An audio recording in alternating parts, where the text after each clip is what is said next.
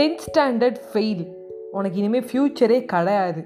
பத்தாம் கிளாஸ் பரீட்சை உனக்கு பாஸ் பண்ண முடியலன்னா நீ வாழறதே வேஸ்ட்டு அப்படி நம்ம நிறையா பேர் சொல்லி கேள்விப்பட்டிருப்போம். டென்த்து ஃபெயில் ஆகிட்டு ஒரு பெரிய ஆளுக்கு வந்து கார் டிரைவராக வந்து இருக்கார். ஒரு ஆள் ஒருத்தர். அவர் வந்து காரை ஓட்டிக்கிட்டே போயிட்டே இருக்காரு. ஒரு நாள் கேட்குறாரு ஏன்பா என்ன ஆச்சு? நீ என்ன படிச்சிருக்க? ஏன் கார் ஓட்டிகிட்டே இருக்க? இதான் ஃபுல் டைமாக பண்ணுறியா அப்படின்னு வந்து அந்த காரோட ஓனர் வந்து ஒரு பேச்சு ஸ்டார்ட் பண்ணுறாரு அதே ஏன் சார் கேட்குறீங்க டென்த்து ஃபெயில் சார் நான். இந்த வேலை எனக்கு நல்லா வந்தது. கார் ஓட்ட தெரியும். அப்படியே ஓட்டிட்டு பொழைச்சிட்டு இருக்கேன் சார் ஏன் அப்படி நினைக்கிற? டென்த்து ஃபெயில் ஆகிட்டேன் என்ன? திருப்பி ஒரு வாட்டி எழுதி பாரு ட்ரை பண்ணேன் அப்படிங்கிறாரு. உடனே சரி சார்னு சொல்லி ஒரு டென்த் வந்து மறுபடியும் அப்ளை பண்ணி அந்த ஃபீஸ் எல்லாத்தையும் வந்து ஓனரே கொடுக்குறாரு. எல்லாம் வாங்கிட்டு ட்ரை பண்ணி எழுதி பாஸ் பண்ணிடுறாரு. டென்த்தே பாஸ் பண்ணிட்டேன். Plus one plus two apply பண்ணி அதையும் பண்ணு. அதையும் படி பாஸ் ஆகிடலாம் அப்படிங்கிறாரு.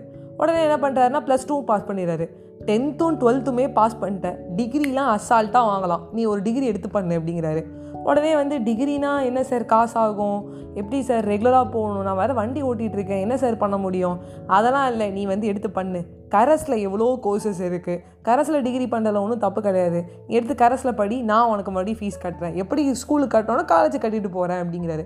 உடனே அவர் ஒரு டிகிரி பாஸ் பண்ணிட்டாரு. ஒரு டிகிரி பாஸ் பண்ணிட்டேன். இன்னொரு டிகிரி உனக்கு வராமையா போயிடும். உனக்கு என்ன ஆம்பிஷன் இப்போ யோசி. உனக்கு நாலு பேர் பேருக்கு சொல்லிக் கொடுக்கறது பிடிச்சிருந்ததுன்னா ஒரு ப்ரொஃபஸர் ஆகு இல்லை வேறு ஏதாவது ஒரு ஒர்க் பண்ணு உனக்கு அக்கௌண்ட்ஸ் இன்ட்ரெஸ்டடாக இருக்குன்னா அக்கௌண்டன்ட் ஆகு ஒரு கம்பெனிக்கு போய் ஒர்க் பண்ணு அப்படிங்கிறாரு. உடனே அவர் சொல்கிறாரு எனக்கு டீச்சிங்கில் இன்ட்ரெஸ்ட்டாக இருக்குது அப்படிங்கிறாரு. பிற்காலத்தில் அவர் என்னவா இருக்காருன்னு கேட்டிங்கன்னா பிஹெச்டி முடிச்சுட்டு டாக்டரேட் முடிச்சுட்டு ஒரு நல்ல ப்ரொஃபஸராக இருக்கார். ஒரு காலத்தில் அசிஸ்டன்ட் ப்ரொஃபஸர் ஆகி ப்ரொஃபஸர் ஆகி அது ஹெச்ஓடியாக இருக்கார். அவர் வேறு யாரும் இல்லை கதிரேசன் அப்படிங்கிறவர். பேருக்கு ஏற்ற மாதிரி இந்த கதிர் அந்த ஒளி ஒரு என்ன சொல்ல நிறைய ஸ்டூடெண்ட்ஸ் லைஃப்பில் வந்து ஒரு விளக்கேற்றுறாரு ஒரு அழகான ஒரு பாசிட்டிவ் தாட்டை கொடுக்குறதுனால நல்லா படிங்க.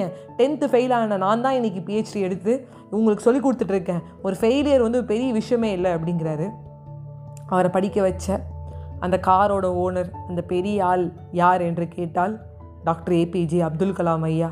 என்னுடைய ஒரு ஃபேவரட்டான ஒரு மனிதர் ஒரு இன்ஸ்பிரேஷன் அவர் சொல்கிறாரு டென்த்து ஃபெயிலான என்னப்பா ஸ்டார்ட் பண்ணுறா படுறா அப்படிங்கிறாரு. டென்த்து ஃபெயிலேருந்து டென்த்து பாஸ் ஆகிறாரு டுவெல்த்து பாஸ் பண்ணுறாரு காலேஜ் முடிக்கிறாரு ஒரு டிகிரி ரெண்டு டிகிரி மூணு டிகிரி அடிக்கிட்டே போகிறாரு டாக்டரேட் முடிக்கிறாரு ஹெச்ஓடியாக இருக்கார் கதிரேசன் அவர்கள்.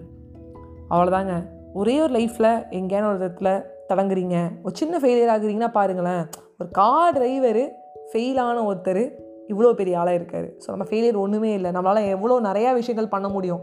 அப்படின்னு நினச்சி உங்கள் பாதையில் வந்து ஒரு வெற்றி தோல்வி இருந்து தான் அதை ஏற்றுக்கிட்டும் பெரிய லெவலில் திங்க் பண்ணி ஒரு பெரிய ஆம்பிஷியஸான ஒரு ஆளாக நீங்கள் இருக்கணும். சின்ன லெவலில் திங்க் பண்ணாதீங்க. பெரிய என்ன சொல்ல ஹேம் எய்ம் வந்து பெருசாக வச்சுக்கோங்க.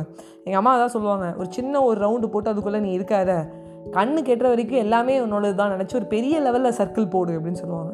ஸோ அதை அந்த ஒரு கருத்தோடு உங்ககிட்ட விடைபெறுவது உக்க ஃபேவரட் நான் RJ Vaishnavi. Bye bye friends